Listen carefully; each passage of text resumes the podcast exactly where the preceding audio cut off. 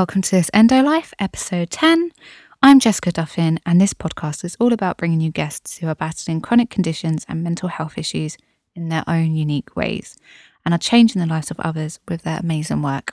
Today, I am chatting with Sashan Fearon Josephs. The Womb Room is a digital space and now also a series of events for women to talk about reproductive health, gain knowledge and information, and really find a community to connect with and share their stories. Sashan has a jaw dropping story that honestly, I had to like compose myself because her story is just unreal and she's gone through so much. And I think it's amazing that as a result of what she's gone through, she started the womb room, and that's really given her an incredible amount of strength to carry on forward.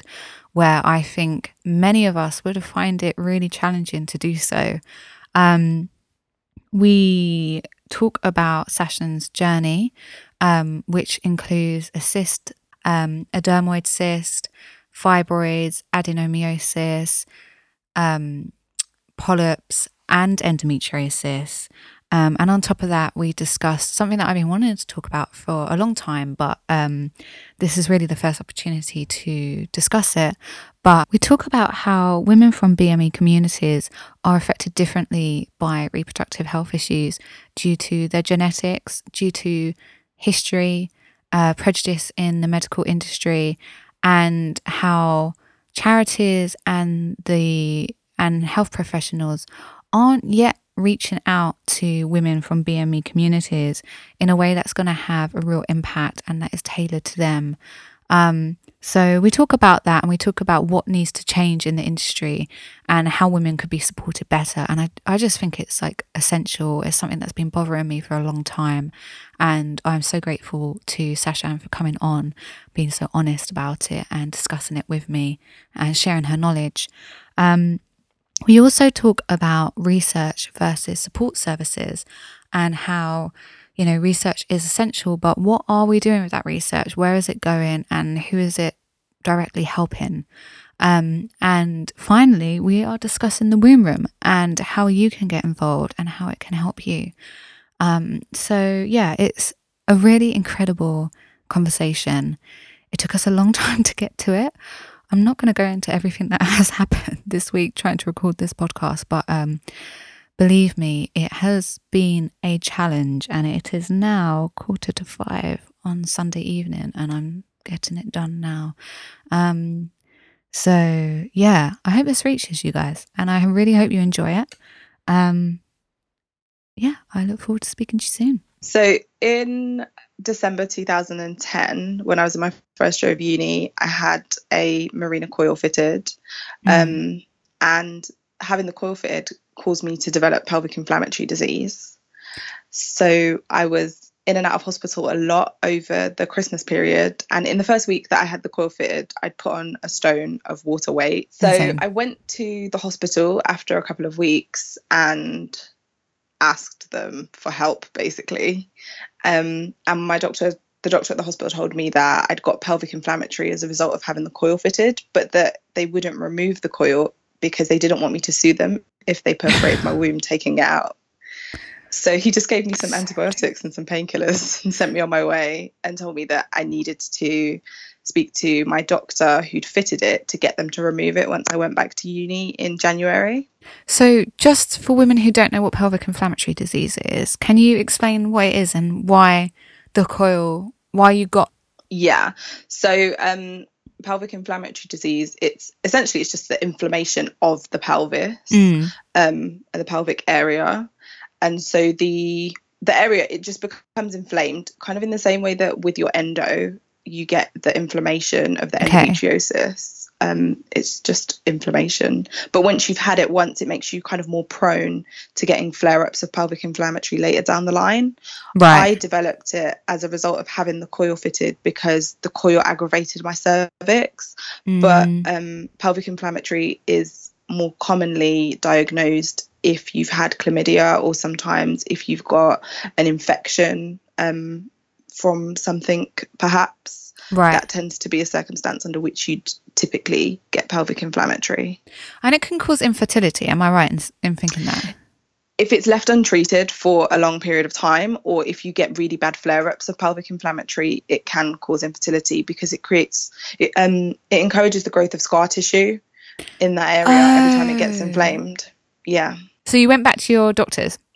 Yeah. I went back to my doctors in January um, once I went back to uni Mm. and she took the coil out. She said everything should return to normal because by this point I'd put on three stone in water weight That's Um, crazy. and it wasn't it didn't settle down so i went back to the doctor and i was like look i'm still gaining weight the pain because by this point the pain from the pelvic inflammatory yeah. had returned essentially the pain Okay. ha- hadn't really gone away and i developed pain in my left um, hand side as well which was really really painful. And she sent me for a scan and the ultrasound showed that I had a fluid filled cyst that was growing on my right ovary that was I think it was 19 by 24 by 22 centimeters. So I was scheduled to have surgery in Liverpool for July. Mm. um, but by the time that I got to March but this I'd was had to- January, yeah, and they they were willing for you to wait until July. because they didn't think it was because they didn't think it was as serious as it turned out to be because they tested my blood to see if I had cancer because their concern was that it was cancerous because of the rate at which it was growing Yeah, yeah, yeah. um and all of my blood tests came back clear and that was why I think they stopped taking it as seriously um I mean, it's a fucking huge cyst. yeah yeah Okay, anyway. but they were just like, here's some painkillers. We'll see you in July, pretty Great. much. And by the time that I got to March, I'd had to suspend my studies at uni because I physically couldn't get into my lectures. Um, I was in A and E every other night of the week, oh my god. and I went to a doctor's, an emergency walk-in centre, Mm. and they had said to me that my cyst was so big that it was starting to taut on the ovary and disconnect the ovary from the rest of the reproductive system Oh, and that there was a risk because of the size of the cyst and because of how fast it was growing that it would rupture and that if it ruptured I would just die of septicemia because there's no way I would be able to get to a hospital in time or an ambulance would be able to get to me because of how much fluid was in the cyst. right. Yeah, yeah. So I think that was scary. That was the first time I'd ever kind of thought, wow, I might actually die from this. Like I could Mm. actually die. Yeah, that must have been um, really terrifying. I think I just, yeah, I was only 19. So I didn't know how to, I didn't really know how to deal with everything. It, it Mm. was a lot. Yeah, yeah. So in the end, I I went to A&E that same night and I was in so much, it was the worst pain that I'd been in. And I'd been in a lot of pain up to that point. Mm. Um, and I asked to see a consultant, and the consultant who was in charge that night told me that I wasn't her problem and she didn't want to see me. I should go home because I was already under another hospital in Liverpool. Wow. And in the end, my dad suggested a private consultant that my aunt had seen when she had um, health insurance from work. And so I made an appointment to go and see her, and I saw her on the I saw her on the Friday, Mm. and by this point we're in May. So I saw her on the Friday, and she was like, "Yep, come in next week Wednesday. I'll do your surgery, um, because it, it has to come out. You can't keep living like this." And I no, was just of like, course. but it was the first time a doctor had really listened to me Right, and taken yeah. me seriously Mm. and um that was it was nice that she she took me seriously and so she said yeah come in on wednesday and i'll do your surgery there's a possibility that you might lose your right ovary Mm. but it's highly unlikely because normal procedure is we'll just drain the cyst and then it's usually fine Right. She gives you Wednesday, which is amazing. Like private is on another level. I know, but do you know what was really fortunate? Sh this consultant also works for the NHS Mm. because I went to the appointment with my mom, um, and she was like, "Well, I can do your surgery on Wednesday um, at the NHS hospital that she also works at." Because she said if you want to pay for it privately, it's going to start at twenty five thousand pounds, and I was like, I don't have twenty five thousand pounds. oh my god. And we can't get insurance either with Endo. Yeah, yeah, I know. So and um I was like, yeah, don't don't have 25 grand. And she said, I also need you to understand that's the starting price. That's assuming that nothing goes wrong. And that is only including like a three day stay in hospital. Anytime you stay in after that, it's an additional £1,500 a night just to stay in the hospital. Um, and that's not including if you needed, if, if there was an emergency during the surgery, that would cost more. Mm. So you got it done on you. That's amazing. That's Yeah. incredible. Okay, so And I think it's important for women, like I always tell women, when they are going and seeking out specialists, not to be afraid to look at um, doctors Private. who have private clinics because a lot of the time you can see a doctor at their private clinic and they may also work for the NHS, Mm, but it might just mean that you get seen a little bit quicker. yeah, yeah. No, that's good to know. I didn't really ever think about it like that. Yeah. And Okay. sometimes it means that you get to have your treatment at the private clinic, wherever that hospital is based, instead of having to go into an NHS hospital. Mm, yeah, what? But still get on the NHS. Yeah, yeah. It just depends on who the consultant is. Yeah. Okay. Okay. So, so you she said that they didn't think they were going to have to remove your ovary. Yeah, which was like best case scenario. Mm. Um, and that was kind of what we were all expecting. And so the surgery was supposed to take 20 minutes. It ended up taking like four or five hours because when they got in, they realized it wasn't as simple and straightforward as they first thought. So um, I woke up from my surgery and they said that they'd had to take the right ovary and the right fallopian tube because the cyst was so big, it had wrapped the fallopian tube around itself and just completely destroyed it. Oh my gosh. And they said to me that even if I'd lived until July, which was unlikely because of how likely it was that the cyst would rupture, Mm. even if I had lived that long, she said I would have had to have a full hysterectomy because it was already starting to crush my uterus and my remaining ovary because of how heavy it was. That's they drain- insane. I can't Yeah. believe you were left like that. Yeah. Um, and they drained just under five litres of fluid out of the cyst in total. Oh my god. So it would have just carried on getting heavier and heavier over time. So Yeah. yeah, it was a good thing that you know my dad suggested her. Yeah, no, it's. I mean, literally a lifesaver, actually. Yeah, yeah, So, yeah. wow. Um, so yeah, so you've had you had the cyst removed and your Yes. right ovary. Um, yeah, I, I had the right ovary removed because they found that there was a dermoid cyst growing inside of it. So a dermoid cyst is made up of fatty um, tissue mhm. and other tissues. So my cyst had like teeth and hair and eyes. Um, and because of that, I Oh. had to have the right ovary removed. Wow. So I've heard of these very. Are these rare? Because I've heard of them, but in like. Uh, I don't know. They're always like I. I feel like they're just like horror stories. Like a cheap magazine will throw on the front cover and be like, you know, I lived with my, you know, I mean, like my twin's embryo or something. Do you know what I mean? So, like, I've never spoken to someone who's actually had that. So, uh, how does that work? Like, is that a case? Is that because of a condition, or is that because of like her unformed embryo?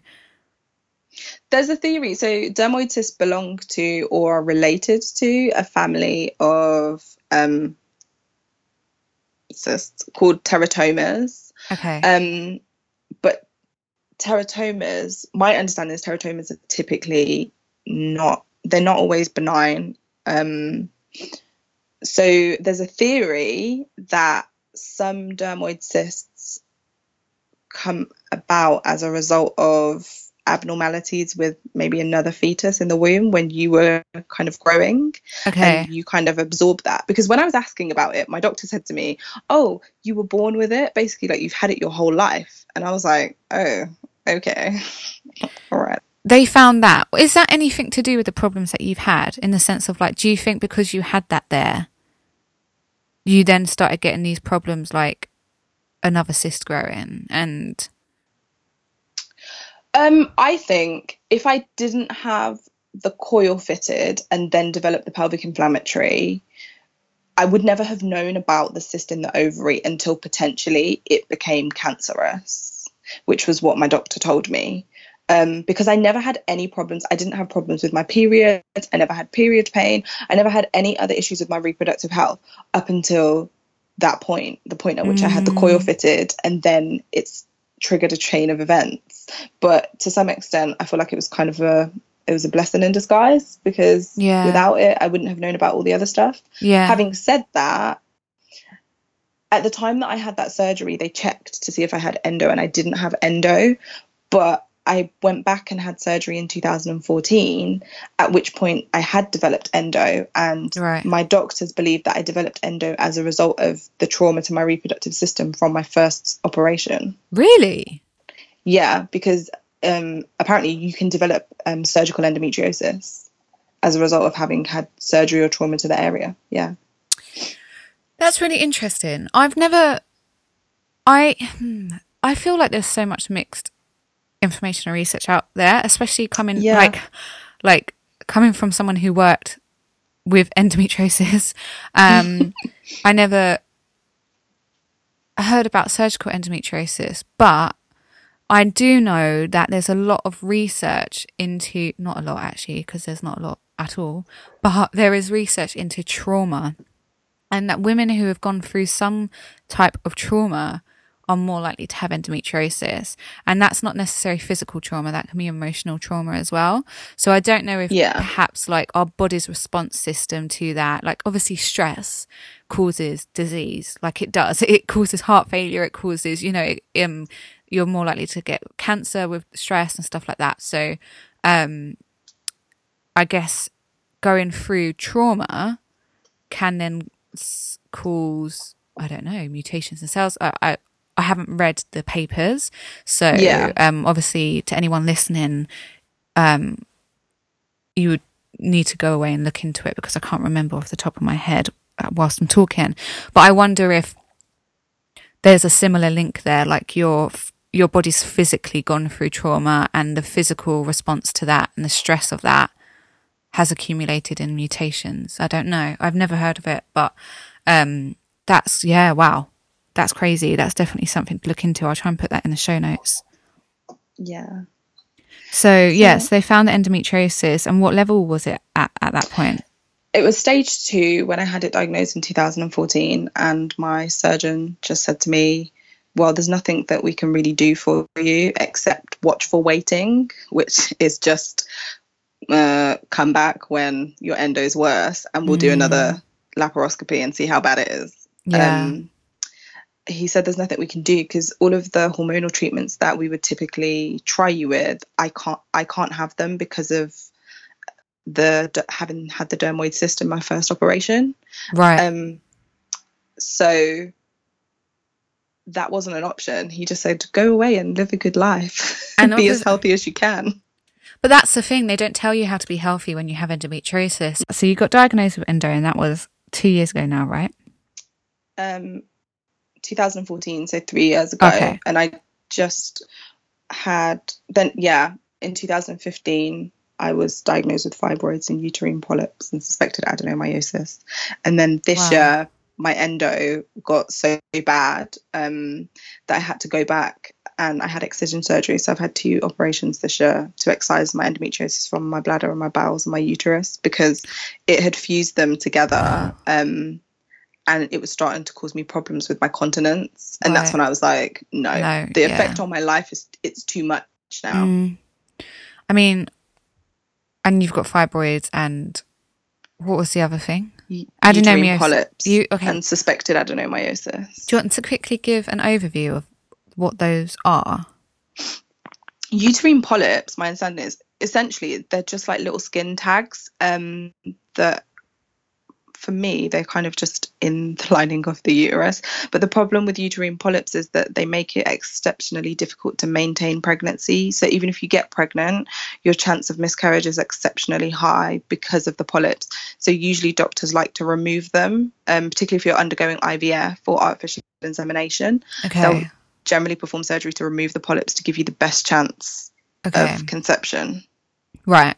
And what? How would you know if you had polyps? Do you feel them? I don't feel mine. I literally didn't know until the doctor told me. So how? Okay. So how did they find out? Did you have like another surgery to, for the diagnosis of fibroids and stuff? No, I went to a fertility specialist and they Oh, did okay. some tests and stuff and, and some scans. And it was the most comprehensive um, scan I have ever had in my life. It tells you like blood flow to your uterus and your pelvis, and it has like it shows up the heat signature so you can see how good the blood flow is to the area. Yeah. It Was, Wow. it was phenomenal. It was actually phenomenal. That's incredible.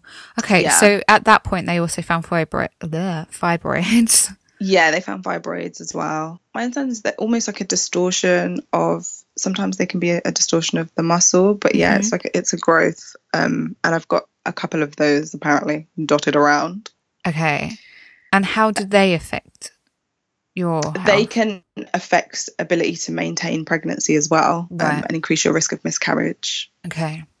So, coupled with only having one ovary, which apparently I don't even have very good follicles in my ovary either, so It- that doesn't help. wow, is that because that um did they discover that the fertility specialist? Yeah, yeah. He said, I have follicles. He was like, You got follicles, but he was like, They're not the best. Right. Wow. Yeah. And then on top of that, potentially adenomyosis, Yeah. which Yeah. they can't actually. The only way, am I right in saying this? The only way to actually prove you have adenomyosis is to remove It's the womb his- Yeah. and yeah. check. Okay. Um, but that's like a. so. Uh, so that's like similar to endometriosis, but within the wall of the uterus, so kind of inside the muscle, and it grows through. Yeah. Yeah. Okay. So, wow. So you've been diagnosed with all of these. Yeah. Is Yay. there? I mean, we're going to go into like the womb room and everything you're doing because I think you're incredibly strong to be doing what you're doing.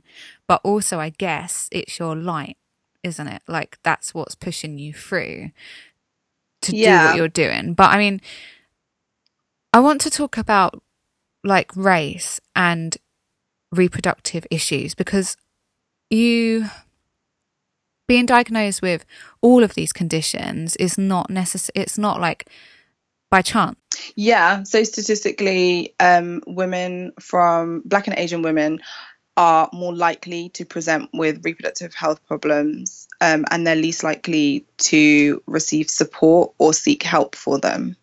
Um, there tends to be, obviously, conditions like endo, it's the length of time to diagnosis is so long already, but that time is even longer for um, BAME women.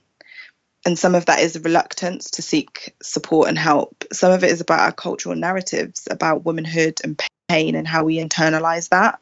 Um, and some of it is about actually how we're treated by medical professionals when we do seek support.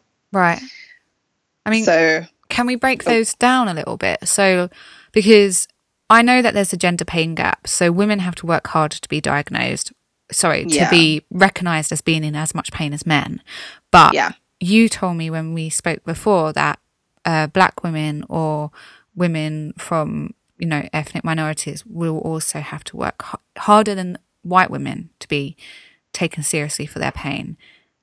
Do you know what is that to do with like the stereotypes behind like what why is that? So historically, um, there has been a narrative among the medical profession, particularly around gynecology. So in during slavery, there were a lot of um, experiments that were carried out on black women for gynecological kind of purposes and testing, and the belief was that black women didn't feel pain so sometimes they'd perform these operations and they wouldn't give um, the women that they were performing you know women who were slaves essentially they were slaves they wouldn't give them painkillers and Oh this God. narrative that black women don't feel pain or that black women don't feel pain in the same way that white women do like our um, pain threshold there's a I believe that black women's pain threshold is higher But where would that white come women's. from? Do you, so do you think it's because I have no idea, but like as a slave, you'd be scared of being like beaten or something. So maybe you wouldn't, you wouldn't complain or you wouldn't voice your. Pain. I don't think it's that. I think initially it stems from the fact that realistically, like slavery, it was underpinned by the fact that the the belief was that black people were not, we weren't treated like humans. There was no equality. Right, we were seen yeah. as being subhuman, quite literally. So there was this narrative that you know we didn't feel pain and we were sexually promiscuous and we needed to be controlled because otherwise you know like we needed to be civilized. And within that narrative was this belief that we didn't feel pain in the same way. And that kind of just carried on um, for many many years mm. and wasn't really overtly questioned that much. Right and the the reality is there's loads of other things that intersect with for BAME women in their ability to access healthcare. Like right. there is complete inequality in um, women's healthcare in particular for women from BAME communities. We're least likely to um, seek support or seek support straight away because a lot of that there's the social, political, and economic kind of factors that come into that. Mm. Some of it is that there's still, to some extent, an integral mistrust about going to the doctors for certain things within our communities. And there's kind of a narrative around, there's a history of within the medical profession testing being carried out on black bodies and right. it being hidden and covered up. Mm-hmm. And because of that, there is a certain level of mistrust among certain communities about why would your doctor want to prescribe you certain things or why would they want to try certain treatments? Right okay. And there's this feeling that it's and I've heard this before in conversations with women there's this overt fear that sometimes your doctor suggests things because there have been uh, experiments, you know, medical tests and stuff carried out before to sterilize black communities. So there's this underlying fear Jesus. that actually, do they want to? Are are they offering something because actually there's there's a hidden agenda. There's a another narrative. There's something else going on here that that's not widely or publicly discussed. And you only have to look at kind of cases. There was a case, I think, in the 70s in America where doctors were purposely infecting um, members of a poor community that was predominantly black with syphilis to sterilize black men and black women by giving them syphilis. Oh my God. And can people, any, so for people who, I've never heard of this. So for anyone who has, hasn't heard of it, or just anyone who wants to do some more research and under, and you know understand this situation, can we just Google that that that famous case? That case, you would Find if you it. just googled it, yeah, it would come up. But I can, I'll have a little look, and um, I can yeah, send you some information. I'll put some stuff that, in the show notes, yeah, because I think that's yeah. really important for, yeah, I think that's important for people to, to be awareness. able to reference, yeah, yeah, definitely. and understand. So definitely. yeah, so there's that mistrust there, and I think also it's the economics. You have to consider, you know, it's not as simple as okay, you're in pain or you've got this symptom and you recognize that it's not normal and it's not healthy. Mm. But you need to pick up the phone and call the doctor and make an appointment. That is a barrier in itself because the way that a lot of GP surgeries have changed their appointment system means that you can't always get an appointment in advance. Sometimes you have to call and make an appointment on the day. And if you consider the socioeconomic differences for a vast majority of BAME women. If you're working really long hours or you're working more than one job and you're raising a family potentially on your own maybe you have caring commitments for a relative as well mm. um, if you don't have access to a car or your work or your job doesn't offer you flexibility how do you even fit getting that medical appointment into yeah. your life. And then if you do have it and you're given a prescription prescription for something, if your choice is between paying a bill or putting food on your table or feeding your kids or whoever else it, it might be that you're a caregiver for, or having a paying for a prescription, you're probably not going to pay for the prescription. No. And I know because I've I've been in that situation yeah. where I'll just be like, I don't need the prescription that badly. I'll yeah. survive. Do you know I've, what? I've so got this yeah.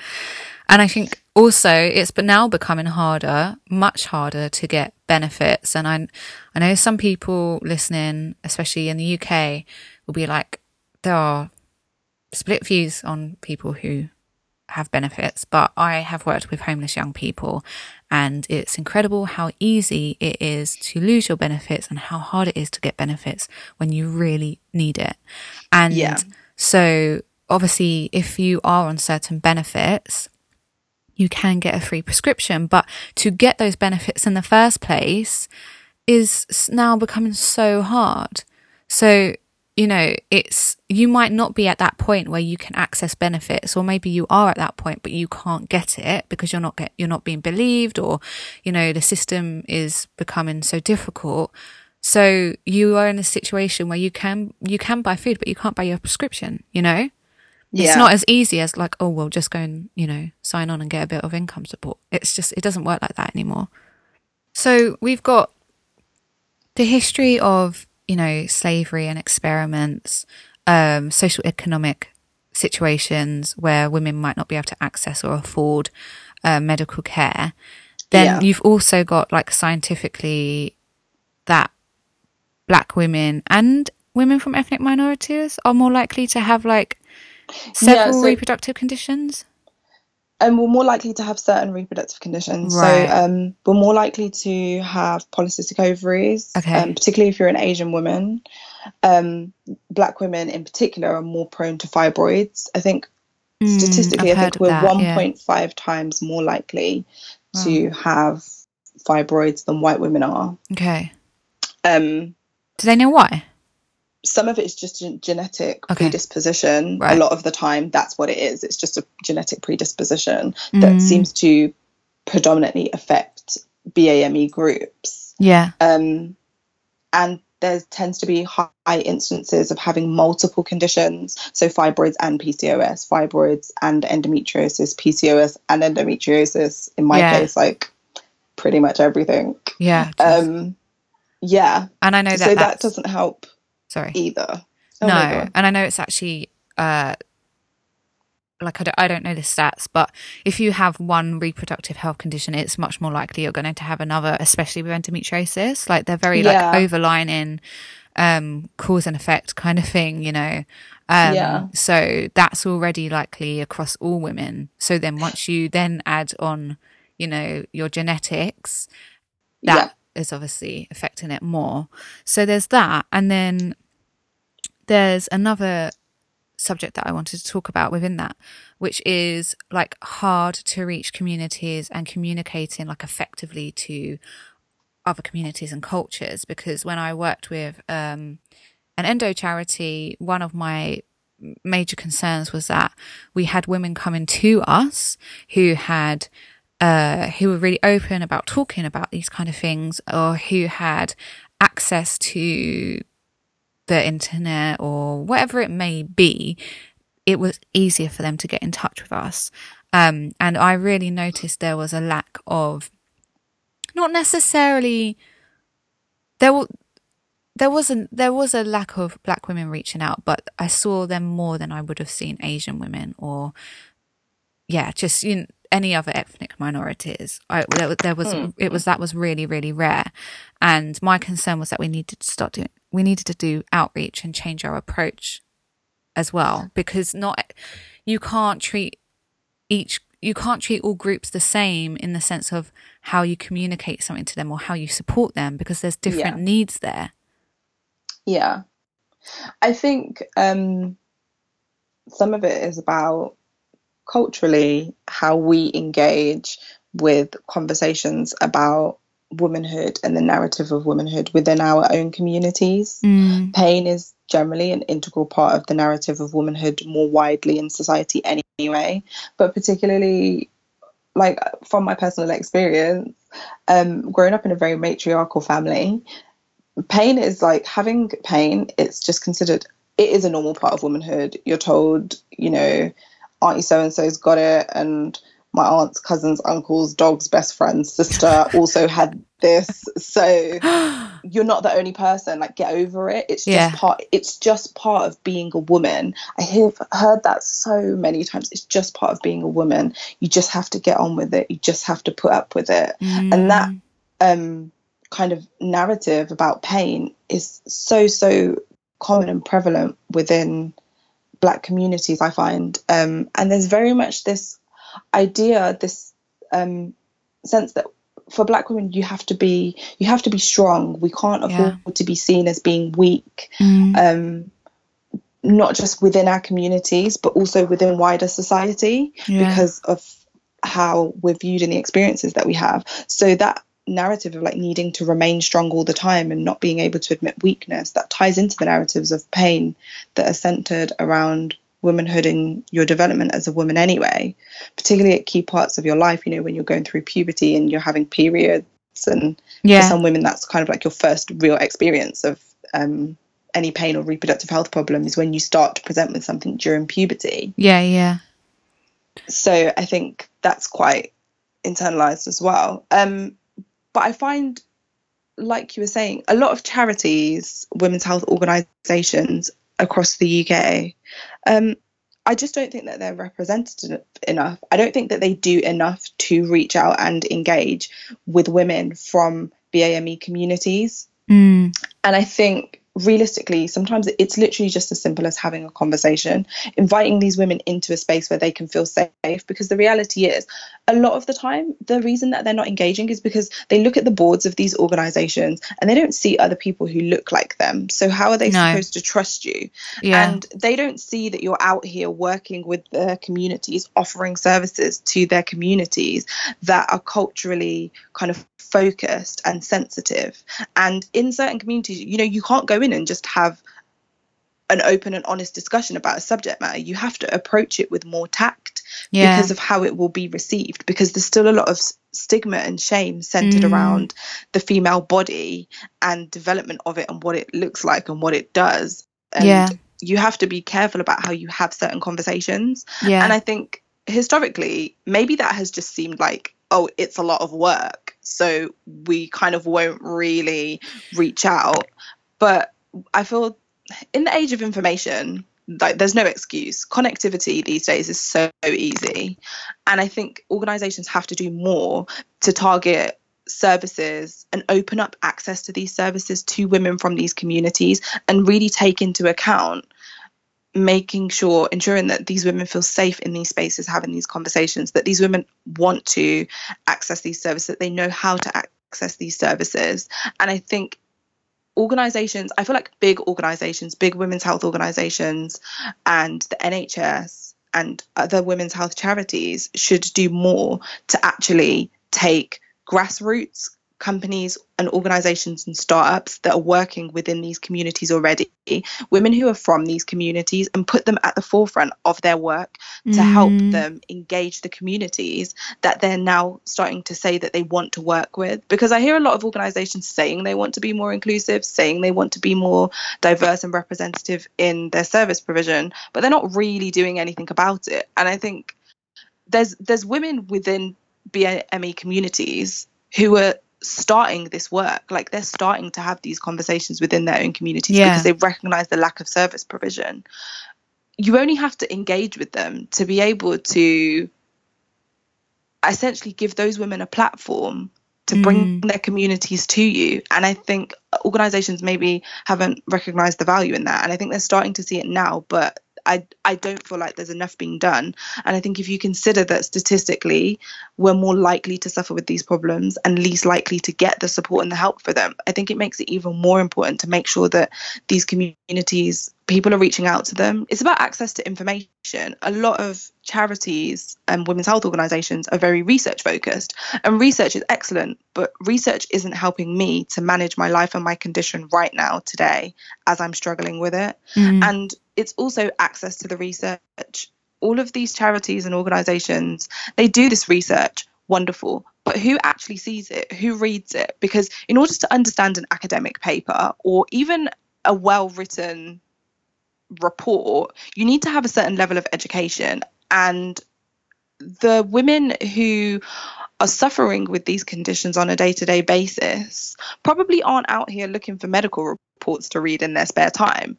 And they wouldn't have necessarily have access to read medical reports anyway, not for free at least. And mm. you're probably not going to pay the price to read one. Let's be realistic. No. You need to have a certain level of accessibility to this information so that women can take it in, they can digest it, and then they can make decisions about how they think that information will affect their life and how they manage their condition. And the reality is, a lot of this research is being done, but it's not reaching these women at, at the end. And the research is there, but then there's no, the follow up is that there's no development really, there's no real investment in bringing these women support services, whether those support services are physical support services, digital support services. There's no real investment in that as a result of this research. And that's half the problem. Mm. I mean, I think, I think the problem also stems from the fact that there's not enough money in women's health. So trying to get funding for the charity, like the women's health charity that I worked for was incredibly difficult. I mean, really, really difficult. And that's why endometriosis is so under researched and so misunderstood.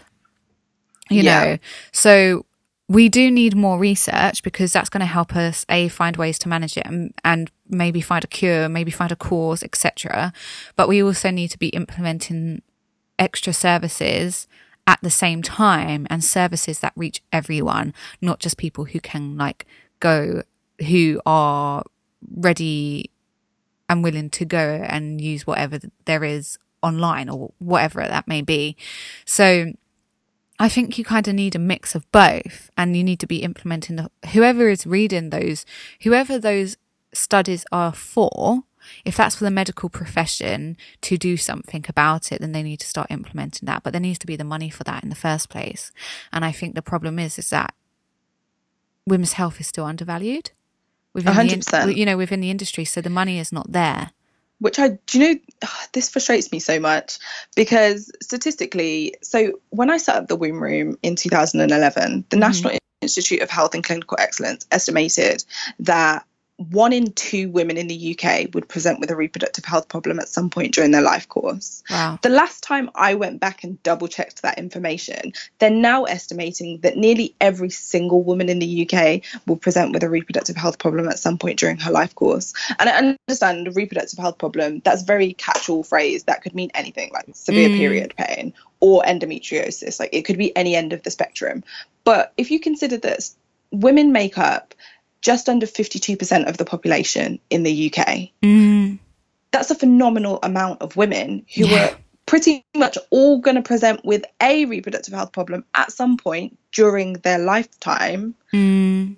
Why are we not providing services for them? Like, it seems like it should be a no brainer because yeah, the reality is, you know, research shows that these conditions they have an impact on your ability to be economically engaged and yeah. maintain a job your ability to be socially engaged so it's not just that it's not just physical it is a wider societal issue mm. and having women in the workplace is good for our economy supporting women in the workplace is essential if we want our economy to grow and we want women to flourish and have autonomy over their lives and live well. Yeah. And it's also important to increase representation and diversity in companies, to put women in positions of power within companies, to give women opportunities and access. Yeah. Because we're not in a situation where more traditional kind of family settings where, you know, dad goes out, mom stays at home and is a homemaker. We don't live in that society anymore. No. Um, and there's women want to go out and work and live full lives and get to whatever the point of success is for them in their career. But in mm. order to mm. do that, particularly if you have a reproductive health problem, you need the support to be able to get to that place in the point in the first place. Yeah. And when I did some research into the psychosocial impacts that reproductive health problems have on young women's lives and identities, one of the things that I consistently found with the women that I interviewed was a lot of them would say that they wouldn't go for high level management positions in their companies or for promotions, not because they weren't capable, not because they weren't qualified, but because they didn't feel that they would be able to cope with the role or that they would be supported to manage the role based on their reproductive health problems and the impact that that had on their ability to you know stay late at work frequently or um, wow. not take a lot of time off yeah and i just think literally just a lack of support and knowledge is preventing women from Excelling. living their full yeah, Yeah. yeah. And that's sad. Yeah, no, it is. I think both that's completely another conversation, but you- both you and I have like directly experienced that. So, yeah, I think it's it, uh, it really has to change, and that's what you're working towards now with the womb room. So, do you want to tell us a bit about the room? The oh gosh, the It's such a room room because I know there's like kind of two components about of that. Um, and you're working on some really exciting projects at the moment. So, do you want to tell us like what you guys do and how women can get involved? Yeah, so um, I set up the womb room initially as a blog just because I wanted a safe space where I could share my experiences with other women. Mm-hmm. Um, and it kind of just grew from there. We were delivering reproductive health awareness courses in schools to teenage girls to teach them how to recognize the signs and symptoms that they might have a problem, how to self advocate at the doctor, um, which was a challenge in itself, just getting into schools. Yeah. So we stepped away from kind of doing that work for a bit, but we're going back to it now. But more kind of predominantly, our focus is on how do we build and develop services for women who are living with these conditions or Mm. who haven't had a diagnosis but are definitely living with the symptoms of something.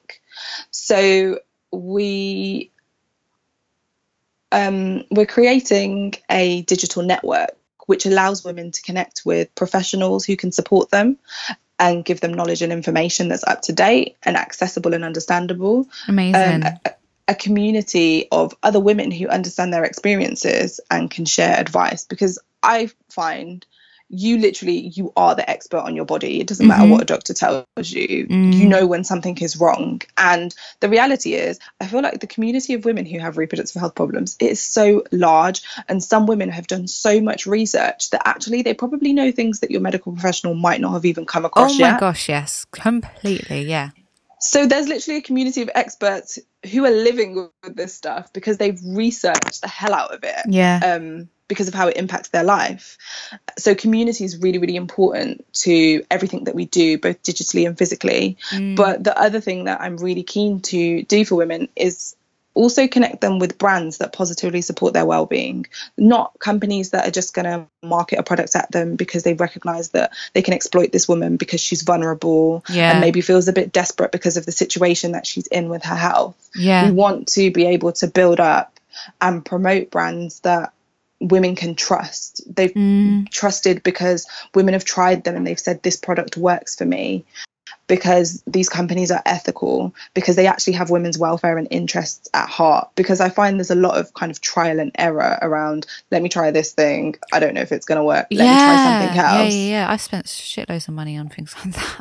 Yeah, yeah. So we're kind of looking at how do we take that and put it all in one place so women can come and access this network that will give them everything. And part of our digital offer includes connecting women with um, digital events. So that would be the way that we're doing them at the moment is we have a Facebook Live every single month with a different women's health professional um, Well, that's incredible who has expertise in different things. Yeah, so we've got a pelvic floor specialist. Sorry. Yeah, we've got a pelvic floor specialist. We've got a contraceptive um, research doctor. Um, we've got mental health experts. We've got counselors, and they will come and do once a month. We'll have a different woman who will do a Facebook Live, and you can ask her any questions you want to ask her. Mm, Um, and that's just through our Facebook page that's um, amazing. Because I think it's it's important to make sure that information is accessible to people. Mm. But in terms of our physical service provision, so we launched our um, Real Talk event series a couple of weeks ago. So the idea was that we take everything that we're doing digitally and we're working on creating digitally and we'd make it physical. So we'd Mhm. connect women in a space where they can share, they can meet other women. Um, we have a panel of speakers who are women who've got a lot of knowledge and experience and expertise across different areas of the women's health field. So at September's event, we had a counsellor, we had the founder of a female sex toy company, we had um, a PhD candidate who looks at health inequalities, um, and we had a well-being and information kind of officer who works on sexual and reproductive health education, Wow. delivering it, That's great. and how we share that. So we connect women in this space, have some food, have some drinks, and we talk about a different subject matter each month. So our first month was predominantly looking at sexual health and contraceptives. Mhm. And it was wonderful because, you know, women cried, women laughed. Um, some women felt safe enough to share really, really intimate parts of their journeys and their struggles with their fertility and their relationships. Mm, And I thought it was nice that in a room full of strangers, they felt safe enough in the space to really be open and share these things. yeah. Um, and I think that was for me like that was incredibly moving that because it was what I wanted to create, but to actually see it come to fruition in real Mm. life, yeah, it must have been incredible. It was it was it was wonderful. And we had such great feedback from everybody to kind of say that they're so glad that they found this and that it exists and somebody's doing it because for ages they've been struggling on their own and they think that having these type of events is important for them to to be able to connect with communities of other women who understand their experiences yeah. Um, and to be able to have these conversations in public settings because there's no shame in it. And actually that's what we need to do. We need to work on changing the narrative about Mhm. women's bodies. Um, and another key part of the event really it's about getting women to also have fun as well as learning. So we did interactive activities. We got women to make you know play-doh model vaginas and put condoms on with beer goggles to kind of look at sexual safety and share secrets and worries that they had about their reproductive well-being um, to show them that they're not alone. Yeah. um, yeah. It was a great night and i'm looking forward to the next one. Yeah. They sound amazing, and I'm so sad I missed the first one. Um, I'm definitely going to be at the next one. So you're doing one a month for the next 11 months. 12 months 12 months. yeah well yeah Yeah, 11, 11 now. months now, Um, so where can we get tickets and find information? So um, you can go over to our website which Mhm. currently we're redeveloping to make sure that we can provide a better offer to women. Um, but you can put your email address into the website and sign up to the newsletter and we'll be sending out over the next two weeks information about all of the upcoming events for the rest of 2017 and into 2018 just go to www.thewombroom.co.uk and um, sign up and we'll send all the information out Amazing. Well, thank you so much for coming on. Thank you so much for coming on. It's been so interesting. I think you've talked about some of the most important topics we've covered so far. So, yeah, thank you for bringing your like amazing amount of knowledge and yeah, wisdom to the podcast. It's been great. Thank you for having me. No, I really appreciate the time and the patience. All right, thank you so much. Take care. Thank you. Have a Bye. good day. Do Bye. So that's it. Thank you so much for listening. It really means so much to me that, you know, this is reaching you guys um, and helping you. Please do keep sending messages in and let me know what you think. I would love to know who you want to hear from or just what subjects you'd like me to cover. Um, so, you know, I want this to be as useful as possible. So please do let me know what will help you. Um, if you like this episode, please rate, review, and or subscribe. It helps others to find the podcast. If you want to say hi to me, I'm on Instagram at this end this underscore endolife. I'm on Twitter at this underscore endolife with a capital T, E, and L. And I'm on Facebook at thisendolife.com. You can also head over to my site, thisendolife.com, to have a read of my thoughts and ramblings on endometriosis, reviews, interviews, lots of stuff. Um, I also have a column in endometriosis news, which you can keep updated with on my own website. And finally, uh, I've announced details of the first endo meetup. Um, so that is on my Instagram. And I, my plan is for us to go to Farmacy, which is an absolutely lovely um, cafe restaurant um, in Notting Hill that does loads of endo friendly foods. So I'd love to see you there. The dates and details are on my Instagram. And I am also running a workshop on October the 8th with the lovely Vicky Williams, who I interviewed several weeks back. Um, she's a yoga therapist and Reiki healer. And we are doing that. She's lost control in East London. Uh, and the day will involve yoga um, and meditations for womb healing um, and like releasing pelvic tension. We'll also be doing coaching around, you know, changing our lives and changing our mindsets around living with endometriosis. It's going to be a really healing, lovely session, and there will be some goodies for you as well. Um, I am also working on the endo brunch. I am testing out menus at the moment. So keep your eye open for me sharing um, some recipes and some menus to see what you guys think. As soon as that's perfected, I'll be announcing the date. And uh, I will be offering free coaching and mentoring sessions very soon. So do keep um, sign up for the email for the newsletter, and I will. I, blah. Do sign up for the newsletter, and the details of that will be announced. Again, thank you so much for listening. I really hope that this interview has been useful to you. Um, there are details in the show notes of lots of things that we've covered. Yeah, I will see you in two weeks.